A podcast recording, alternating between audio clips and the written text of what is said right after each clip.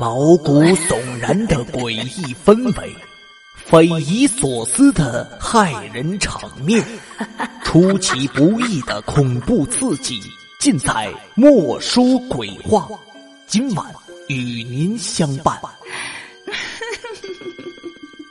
欢迎收听《莫说鬼话》，由墨梅播讲。感谢和欢迎您的打赏。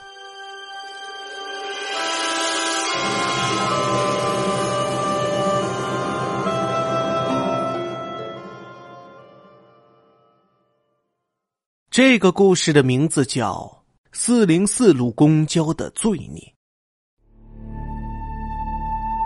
老刘开四零四路公交车已经十几年了，从没有出现过任何事故。老刘甚至可以发誓，他连老鼠都没有撞死过一只。最近两年，老刘感觉有点邪门每次早上六点开车出去，回到车站时，车轱辘总会有点红红的东西。像红色的漆，其实更像是血。凑近一闻，有一股发臭的血腥味儿。对此，老刘疑窦丛生，自己从没有出过什么事，怎么公交车的轱辘上会有这东西？因此，每次回到站内，老刘都要忙着洗车。说起老刘，年纪一大把，除了工作有点累，还有一件值得庆祝的事情。他那久久不孕的老婆忽然怀了晚孕，眼看即将临盆，老刘自然十分高兴。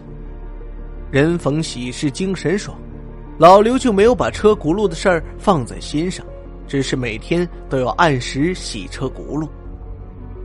那天是五一假期，乘车的人多的就像蜂巢蚁穴一般。老刘早早就出了车，事发的车站内挤满了人。等老刘的车一去，立马就蜂拥而进。老刘等着那些人上完停下，可是人潮似乎根本就不减退，反而越上越多，最后人挤人，叠罗汉似的叠在一起。这时车里有人说：“司机，麻烦开车吧，车停太久了会耽搁大家的行程。”老刘从反光镜里看到的是一个老妇女，说：“开什么开？人都没有上完，我开走了，别人怎么办？”老妇女说：“你说什么呀？不就是我们这十多个人吗？哪有还没上车的人？”老刘心想：这老妇女真是有问题，明明还有人在不停的上车，整辆车都快塞不下了。哪里是妇女所说的只有十多个人？老刘不搭理他，仍旧等着最后几个人全都挤上来。忽然，老刘有了点奇怪的感觉，眼看最后几个人上了车，马上就可以发车了。可当那几个人上来后，外面就又重新冒出来几个人，如此不断，这也就罢了，车的重量却没有增加多少。而且车内人与人之间毫无插针之地，可又不管进来多少人，都可以找到立脚的地方。车里面的温度越来越低，老刘感到了一种无言的恐怖，头上开始冒虚汗。他镇定了一下，说：“够了，够了，没有上来的人等待下一辆汽车，我要关车门了。”说完，缓缓的关上了车门。猛一脚踩上油门，车就像离弦之箭一样飞了出去。这时候，车里面的几个乘客骂骂咧咧道：“这个司机真是神经病！原来坐这辆车好好的，现在怎么这么开车？刚才吓死我们了，猛踩油门，头都快撞上了。”老刘还是十分紧张，他一边开车，一边观察车上的人群。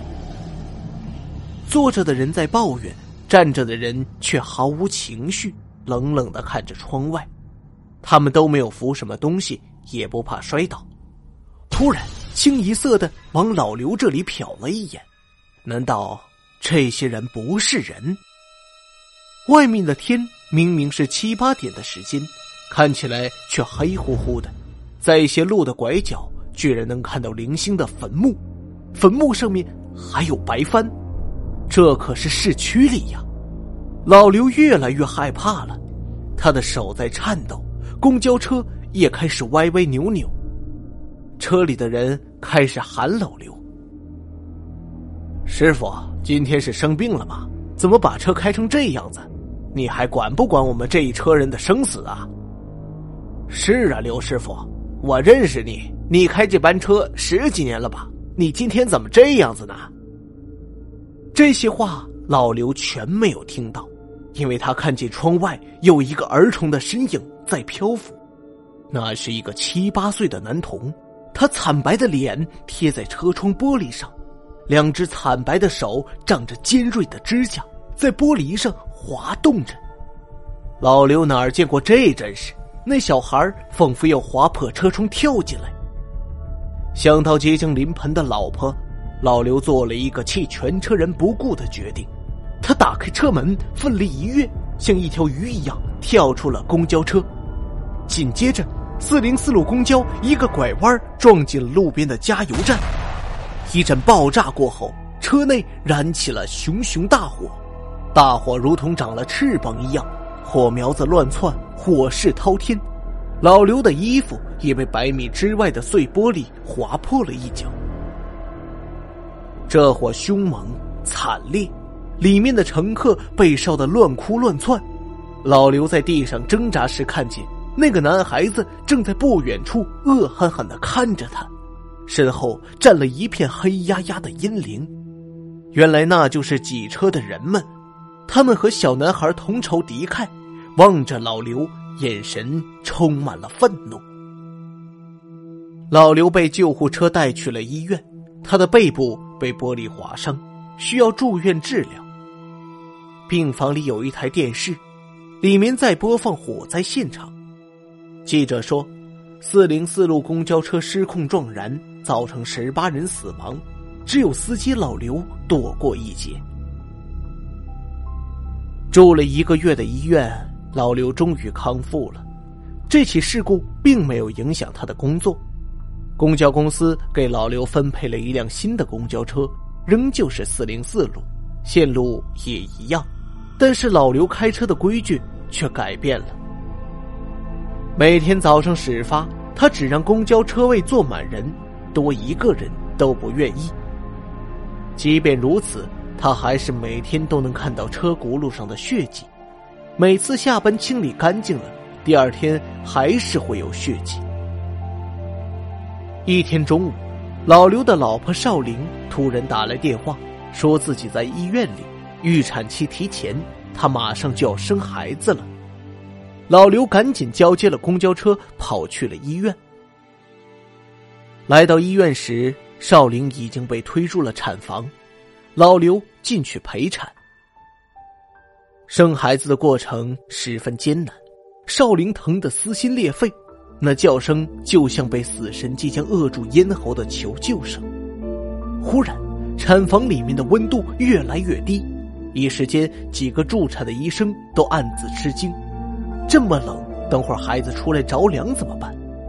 一看空调的温度二十五度，这可是最舒适的温度啊！怎么会这么冷？少林面色惨白，浑身痉挛。老刘也很着急，这是他的第一个孩子，说什么都要母子平安。忽然，产房的光线开始昏暗下来，顶灯开始一闪一闪的。就像是一些蜡烛在风里晃动，老刘的心猛地被什么东西揪住一样，一种恐惧贯穿了他的全身。少林的声音越来越虚弱，产房的门锁死了，打不开，助产大夫们都被吓到了，纷纷跑到了墙角。这时候，少林的双腿之间钻出了一双惨白的小手，紧接着，一张惨白的脸伸了出来。最后，一个七八岁大的小男孩站在了产房里，身上布满了血污。少林和医生们都晕了过去，房间的灯一明一暗，小男孩阴恻恻的笑着，一步步往老刘面前走来。当小男孩越来越靠近老刘的时候，灯完全黑了，足足十秒钟。当灯再亮的时候，小男孩的脸几乎要贴到老刘的脸上了。老刘吓得“嗷”的一声，倒退好几步，蹲在了地上。你，你是谁？你要干什么？老刘结结巴巴的说了一句话。小男孩张开嘴，流出了一道血迹，说：“刘叔叔，你为什么不救救我？”老刘突然清醒过来，赶忙解释说：“不，不是，是是他们的主意，不关我的事。我没想到。”老刘在两年前做了一件错事。老刘有几个人贩子朋友，他们屡次唆使老刘利用公交车的方便骗来一些小孩子卖钱。刚开始，老刘不同意。可是看到那几个朋友时不时能拿出几万块钱挥霍，而且个个家里房子都盖得跟皇宫一样漂亮，他就开始心痒痒了。没过多久，老刘就开始利用公交车的便利，留意身边落单的小孩。少林劝了他很多次，要他停手，但是老刘就是不听。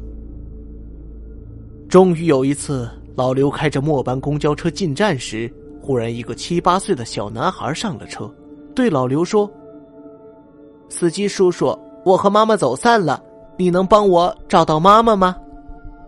老刘心里乐呵了，赶紧说：“可以呀，叔叔可以帮助你，你乖乖坐上车好不好？”小男孩找了一个座位，安静的坐了下来。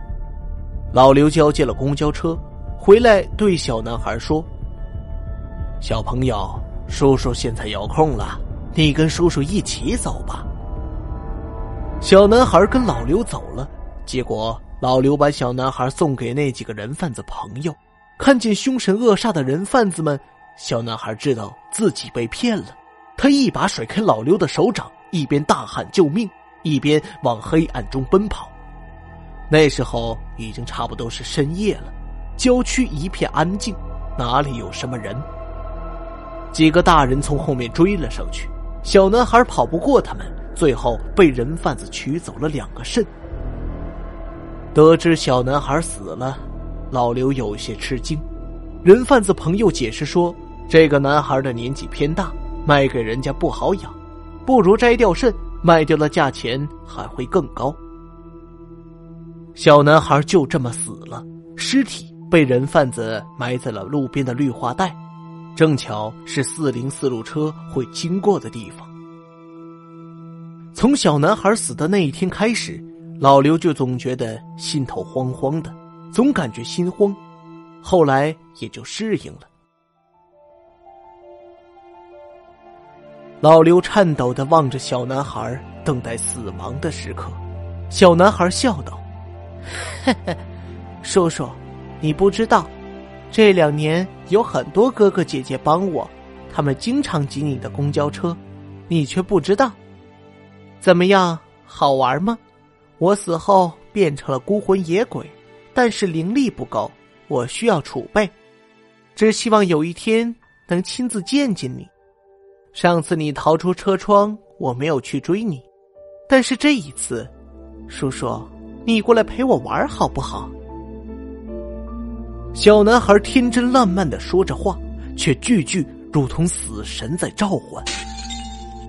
老刘的瞳孔剧烈的收缩着，头顶上的灯忽然碎了，一片漆黑中，老刘撕心裂肺的惨叫着，久久不绝。